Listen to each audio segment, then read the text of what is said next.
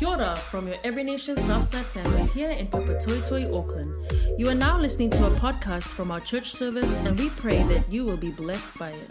For more information, please visit our Facebook page or feel free to contact our church office. Welcome to church, everybody. Uh, as Ulu said, my name is Rowena, and it's my honor to speak with us this morning.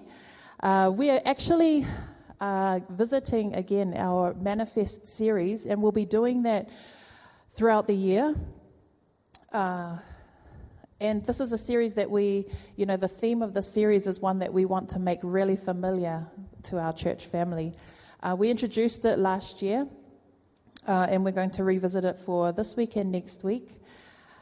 Uh, it's really important to us as church leadership because it's all about uh, God's presence and how it manifests in our lives, uh, and also the amazing vision that God has given us for every nation Southside, for us, His church, His people, and the generations to come. And so, like I said before, we'll be putting this um, series and this vision in front of our church throughout the year so that we want everyone to get really familiar with it, so that we know where we're going as a church, and so that we can all play our part. Uh, I remember growing up, I always heard this quote around my house. I think we all blame each other. My family, we all blame each other uh, for who made it up. But I don't know who came up with it, but I remember hear, hearing there's three kinds of people in the world. The first is a person who wakes up in the morning and makes things happen. Second is a person who wakes up in the morning and watches things happen. And the third person is someone who wakes up and says, What happened? Now, if you're here for this series last year, uh, you'll know that this series is about Ezekiel 47. And I just want to start off with a background, or a bit of background about how uh, what was happening in the world when this scripture was written down. And so, Ezekiel, he's one of the prophets of Israel, and he didn't live in the promised land. You know, we know all the story of when the Israelites uh, were taken into the promised land and were living in the land of milk and honey that God had promised them. And it would have been awesome if the story kind of stayed there. But as some of us will be familiar, uh, Israel didn't always stay faithful to God, and so over and over again they disobeyed, they turned to other gods, they rebelled, turned their backs on the Lord. And so this was written during a time where the people of Israel had turned their backs on God once again, and enemies had come in, attacked the land, destroyed the city, and taken whoever survived back and to live with them as captives in their foreign land. And so uh, Ezekiel was alive during one of these times uh, in Babylon. He was in exile in Babylon, which was a very, very faraway land that was very, very not Christian, not a, not a land that loved God.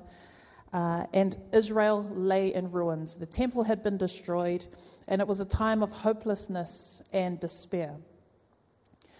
And it seemed like God had left the people of Israel and had forgotten about them. And the game was over, they were going to die there in captivity. And so Ezekiel, whilst living in Babylon, was given a, a, number of visions during this time that God had given him, and God wanted to um, wanted Israel to uh, relay these visions to the people of Israel because even though they were in a hopeless situation and there was no way to escape, God wanted them to wake up and get ready uh, because He was getting ready to do something amazing in their midst. Now, church, Ulu and I, and our church leadership, and our elders, and our staff team, we all believe that we are today living in such a time in that, you know, although there is hopelessness around us, Sometimes um, there are different situations around us that might make us feel the same way that the Israelites felt back there in Babylon. I feel like we're in such a time that God is getting ready to do something amazing in our midst here in Southside. And He wants us to wake up and get ready. Everyone say, Wake up. Some people say, Oh, what? Wake up and get ready. God is about to do something amazing in our midst. I believe it, and I want to be a part of it too. So I'm going to read the scripture to us Ezekiel 47 1 to 12. You can turn there if you want, or else I will read it for us. And so this is the vision that God gave to Ezekiel. The man, it was an angel, brought me back to the entrance of the temple. I saw water coming out from under the threshold of the temple toward the east, for the temple faced east. The water was coming down from under the south side of the temple, south of the altar. He then brought me out through the north gate and led me around the outside to the outer gate, facing east, and the water was trickling from the south side. As the man went eastward with a measuring line in his hand, he measured off a thousand cubits and then led me through water that was ankle deep. He measured off another thousand cubits and led me through water that was knee deep. He measured off another thousand and led me through water that was up to the waist. He measured off another thousand, but now it was a river that I could not cross because the water had risen and it was deep enough to swim in. A river that no one could cross. He asked me, Son of man, do you see this? Then he led me back to the bank of the river. When I arrived there, I saw a great number of trees on each side of the river. He said to me, This water flows toward the eastern region and goes down into the Arabah, where it enters the Dead Sea. When it empties into the sea, the salty water there becomes fresh. Swarms of living creatures will live there, wherever the river flows. There will be large numbers of fish because this water flows there and makes the salt water fresh. So where the river flows, everything will live. Fishermen will stand along the shore of Engedi to En Eglaim. There will be places for spreading nets. The fish will be of many kinds, like the fish of the Mediterranean Sea. But the swamps and marshes will not become fresh, they will be left for salt. Fruit trees of all kinds will grow on both banks of the river. Their leaves will not wither, nor will their fruit fail. Every month they will bear fruit, because the water from the sanctuary flows to them. Let us pray. Uh, Lord, I pray that you would help us to receive everything out of your word today that you have for us. Open our hearts and open our spirits to hear from you as you speak through me, your servant. In Jesus' name, amen. So, Ezekiel's vision. What's going on here? This picture is, it's a little crazy, huh? So we're going to look at it, the two main elements. And so remember, at the time of this vision, there was no temple. It had been destroyed and it lay in, in ruins. And so the temple that he's seeing in this vision is a new temple. It's like new improved temple and there's a tiny stream of water that's coming out of the temple that turns into a huge raging river. And everywhere that that river flows brings life, uh, even though it goes and touches into the most desolate parts. And so let's take a closer look at these two main elements that are in the vision. I believe that God wants to say something powerful to us today through this vision. And so the first part is the temple. Now, the temple throughout the Bible represents the place that, Je- that God dwells. Uh, it's the place that his presence resides and his glory is shown. And so this is, there's a recurring theme throughout the whole of the Bible. Uh, and that theme is that God has a passionate desire to dwell with us, with people. He, he desires to have relationship with us. And so we see that theme, that desire that God has to have relationship with people. We see it from the beginning right to the end of the Bible, from Genesis to Revelation. You know, originally when God created the, the earth, it started off in the Garden of Eden when God dwelled with Adam and Eve. You know, the Bible says that they walked and talked with him every day. Face to face relationship. Imagine that. That would be amazing. Like literally walking and seeing God's face every day. That's what Adam and Eve had. And that's what we were created for. That's what God created us with the hopes of having a face to face relationship with the people that He loves. And of course, as we know the story, Adam and Eve sinned, and then they were banished out of the garden, and they were no longer able to have that face to face relationship with Him because sin was now separating them. And so, generations later, God continued to pursue that relationship with His people, and He created a way uh, to kind of restore that on some level. And He gave Moses strict instructions uh, and the tabernacle was built. So, this is an example, a rendering of the tabernacle in those days, and it's kind of like a, a huge tent where uh, people could come and worship and offer sacrifices, and God's presence was there. So, this is during the time that they were in the wilderness, wandering, trying to get to that promised land. And so, this was somewhat of a temporary, mobile temple Fast forward to generations after that, now living in the promised land, King David designed a brand new permanent tabernacle, a temple, and his son King Solomon built it. And so this was now the place that people could come and worship and fellowship with God in his presence. But God was still pursuing a way for his people to dwell with him once again in his presence. There were limitations to this kind of fellowship. And so Jesus himself came to earth in human form, and he dwelt here on earth among us. That would have been amazing to get to meet him when he was here, right?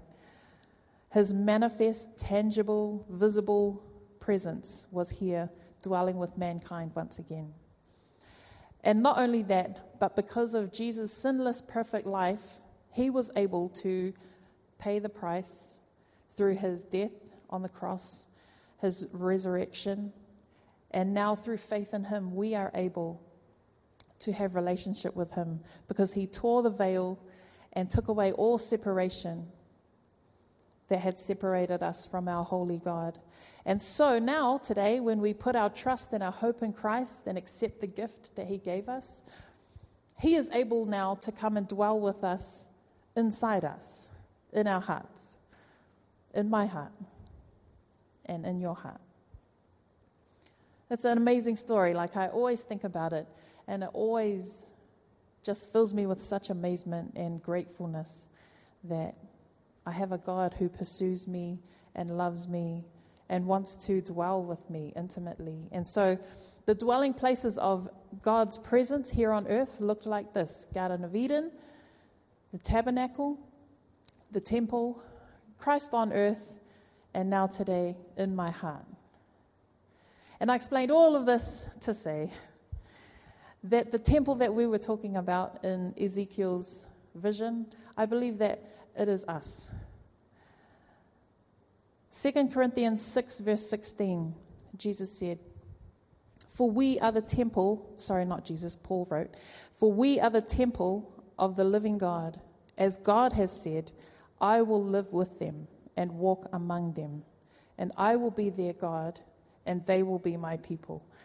God says that over and over that He wants to be our God, and He wants us to be His people. Throughout the Bible, I, I had the number of times that God had said that. That was His heart's desire, you know. When kids want something for Christmas, they keep talking about it, you know, keep hinting keep reminding you just in case you forgot, even though you didn't forget because they just reminded you five seconds ago.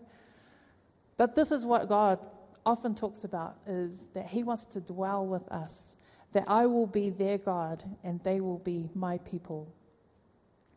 And so this temple represents, as I said before, where God's presence dwells. And we put our faith in Christ, he lives in us and he dwells in us. So, this temple that we are talking about is us, the church, the body of Christ. We are God's dwelling place. Everybody say that. We are God's dwelling place. Thank you. I kind of get annoyed when preachers do that, but I just did it. But I think it's important for us to acknowledge and for us to remember that we are God's dwelling place and that the temple is you and me. And for a while in the Old Testament, it seemed that all had been lost because we kept stuffing it up through our sin. But God kept pursuing us and He made a way when there was no way so that we're able to now live again in daily living relationship with Him, the way that He originally created us to. And so let's look at the water in this vision. Now, as we read in Ezekiel's vision, out of the temple there flowed that tiny stream that the angel had shown to Ezekiel. And as Ezekiel followed the angel into the water, and they went on and on, and the further they went, the deeper and deeper the water became. There was healing, there was movement and growth. Everything that the water touched, dead things came to life, and the life spread. The Bible says it even flowed into the Dead Sea. Has anyone in here been to the Dead Sea? No? It's something that I would love to do one day. But the Dead Sea, for now, we'll just have to experience it through Google and this picture. One day we'll all go, eh? Should we do a church trip? Yeah, that sounds awesome. Thomas said, Thomas seems pretty keen. He's pretty organized. How about organizing us a trip? Sell heaps, of, heaps and heaps of cupcakes. Back on, back, back to the word. Okay. So the Dead Sea is 430 meters below sea level. So it's the lowest place, it's the lowest surface on Earth. It's so full of salt and minerals that nothing can live or grow there. So even though it's full of water, there's no grass, there's not even any weeds. Nothing can live there, nothing can grow there. Everything dies. The water is 33.7% salt. It's 10 times more salty than the ocean. And it's one of the most desolate places, one of the most lifeless places on planet Earth. But you know, the text says, the scripture that we read, it says, when the river entered into the Dead Sea, the salty water became fresh, and swarms of living creatures lived there, and everywhere the river flows. Large numbers of fish, because where the water flowed, it made the salt water fresh, and everything would live. That's crazy. You know, when you add salt water, when you add fresh water into salt water, it doesn't make salt water fresh. It makes fresh water salty. Don't have to be a science science. Don't have to be a science person to understand that. Shh, Jim. So everything about this water is supernatural. It reminded me of John 4. We talked about this last year when Jesus was talking to the Samaritan woman at the well. And Jesus said to her, Everyone who drinks of this water will be thirsty again. But whoever drinks of the water that I will give him will never be thirsty again.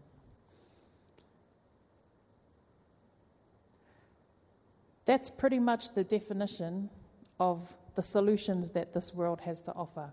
In that, whoever drinks of that water, you'll be thirsty again. It won't satisfy you. Or you'll think you're satisfied, but it won't last. Everyone in this world is desperate and thirsting for some kind of water. But sometimes they don't recognize what it is that they are thirsting. And sometimes, some of us, even Nati was sharing her story, uh, and I'm sure all of us have gone searching for some kind of water, some kind of satisfaction, but looking in the wrong places. You know, have you ever been so hungry? I'm always hungry, but you know, there's been some days where I'm at work and I'm like so hungry and I can't eat. And so I'm like looking forward to saying, oh man, maybe I'll go and get like, go grab the family, we'll go get a burger and some fries and, you know, go hide out after work. You know, not every day, just once every now and then, for those of you who are judging me. And there's, there's been more often times than I care to remember, but there have been times when we'll go, because I don't like sitting in places like that too much. And so we'll go and get the food, drive through, go home, and open it up. And it's always seems to be my burger that's been stuffed up or forgotten. And sometimes the fries doesn't have the salt, you know. That's annoying. And it's not satisfying, you know, and something that you were so hungry for and you went you went through all of this effort to try and get that satisfaction and it just didn't satisfy. It's so frustrating and so disappointing. But you know, that's the same thing. Like people are always thirsting for love, attention, acceptance, approval. But they go and look for it in relationships or with or they try and find it in other things or people. You know, us adults, us adults, because we're all grown ups, you know, um, some, some of us are we're, we're better at acting tough and hiding the fact that we're actually desperate. But I find that kids are a little bit more honest and more transparent. You know, I remember um, it's quite common to have kids at school come up to me and say, Miss, I'm so depressed. And then I'll say something like, just the other day, I said, Oh, why? Why are you so depressed? What happened? Ah, oh, my boyfriend. He'd rather play with his friends than hang out with me. And this is me trying to be as kind and compassionate as I can. And I say, How old are you? 12. Oh, how old is he? 12. Oh, I, maybe I shouldn't share what I said next, but you know, kids are much more honest. That some of them are very bold, and it, it made me think of a story of you guys. I always tend to talk about my son Joey because he always has funny stories. This is Joey and one of his friends. For privacy's sake, let's call him Freddie. Now, you guys, anyone who knows Joey knows that Joey is um, He's nerdy. Um, I don't know where he gets it from. From Ulu, not me. Anyway, Joey, this is one of his good friends, Freddie, and they like to talk to each other in Irish accents. And they like to quote Shrek movies all day. You know, on Mufti days, you know, all the kids, you know, teenagers, they like to go to the mall and get something flash to wear on Mufti Day. No, not Joey and all his friends. They go to the mall and buy props to bring to school on Mufti Day. Last year, they dressed up as Russian border control officials. They had hats and clipboards and everything. And so during morning tea, they went around asking kids to show them their passports. And I, you know, like me, I'm, I'm a teacher, but I'm his mum, and I'm always thinking, oh, he's going to get eaten alive. But for some reason, the kids at school just love him, and they, every kid that they went up to that I saw was like going, oh, bringing out their pretend passports. And they were actually disappointed when they were not permitted to enter Mother Russia because no one was permitted entry. I don't know what documentary he was watching to learn that. But anyway, one day, so that's just a picture of Joey and Freddie. One day, Joey and Freddie were sitting at their computer. And these guys, cause, because they're so harmless and so kind of lovable, um, all the girls feel really confident to talk to them. You know, it's kind of, hey girls, you know, it's a little bit intimidating talking to the, the cool guys. But, you know, guys like this, they're tight. And Joey hates it. Like he comes home and he goes, Why do all the girls want to tell me their crush? I don't want to know. and I said, Because, Joey, you're a safe place. Anyway, they were sitting at the computer one day, and um, another girl, let's call her Annie. She is actually uh, a blood relative of mine, and so she's Joey's cousin. She comes up to Joey and Freddie, sits down across from them, and says, Guys, I need to ask you a question. And then she looks at them dead in the face and says, Do you find me attractive? And Joey's like, ah, Go talk to someone else. We don't want to talk to you. But he says it in an Irish accent.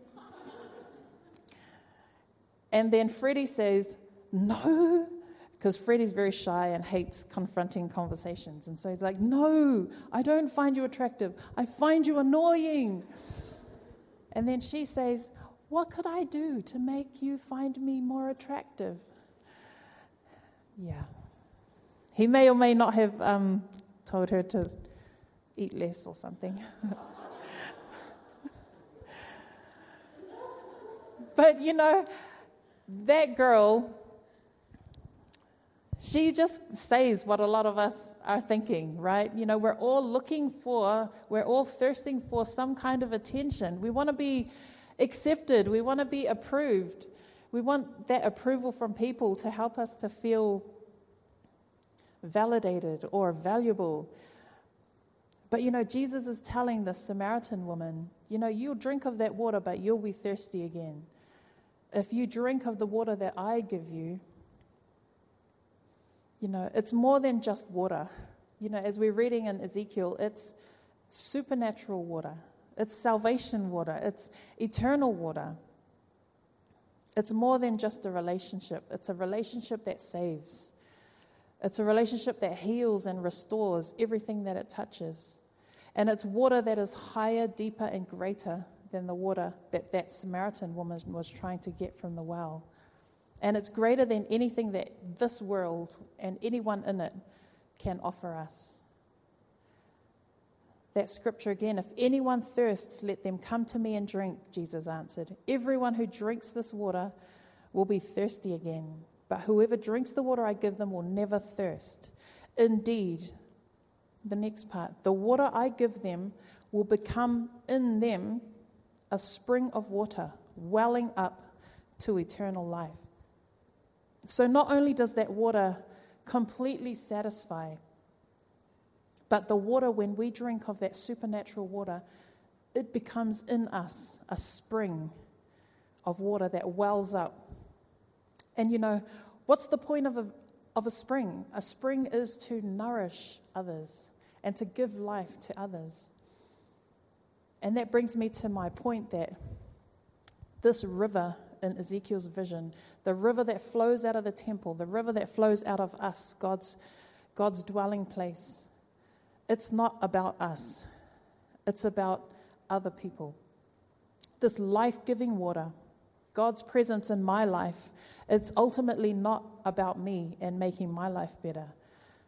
His vision for my life, it's not about me, and it's not even about my family. God's vision for your life, it's, it's not about you.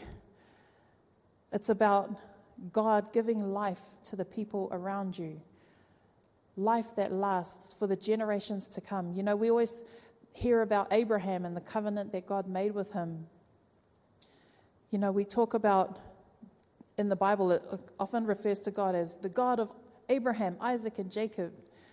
You know, it didn't just stop at Abraham, but it was a, he is a God of generations. After Abraham was gone, he was still faithful to that bloodline. And you know, I imagine that um, Abraham, Isaac, and Jacob, they probably could never conceive or even imagine that that covenant was going to last for thousands and thousands of years even thousands and thousands of miles away, all the way over here to Southside, and apply to us today. It wasn't just about them. It wasn't just about the covenant that God made with them, but it was about all of these gen- generations after and us, a bunch of Southsiders. It applies to us today.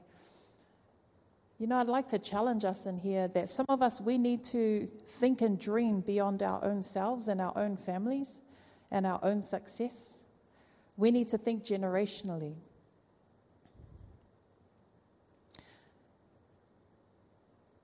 You know, I believe that this vision that God gave to Ezekiel for the people of Israel is very much the, uh, like the vision that God has for us, his people. You know, we are the temple.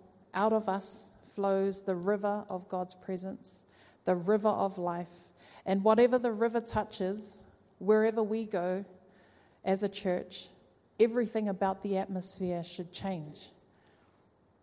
The very chemistry of what was once dead should be transformed by the presence of God that flows out of us. Where there was before nothing but dry, desolate, lifeless desert, now there is life.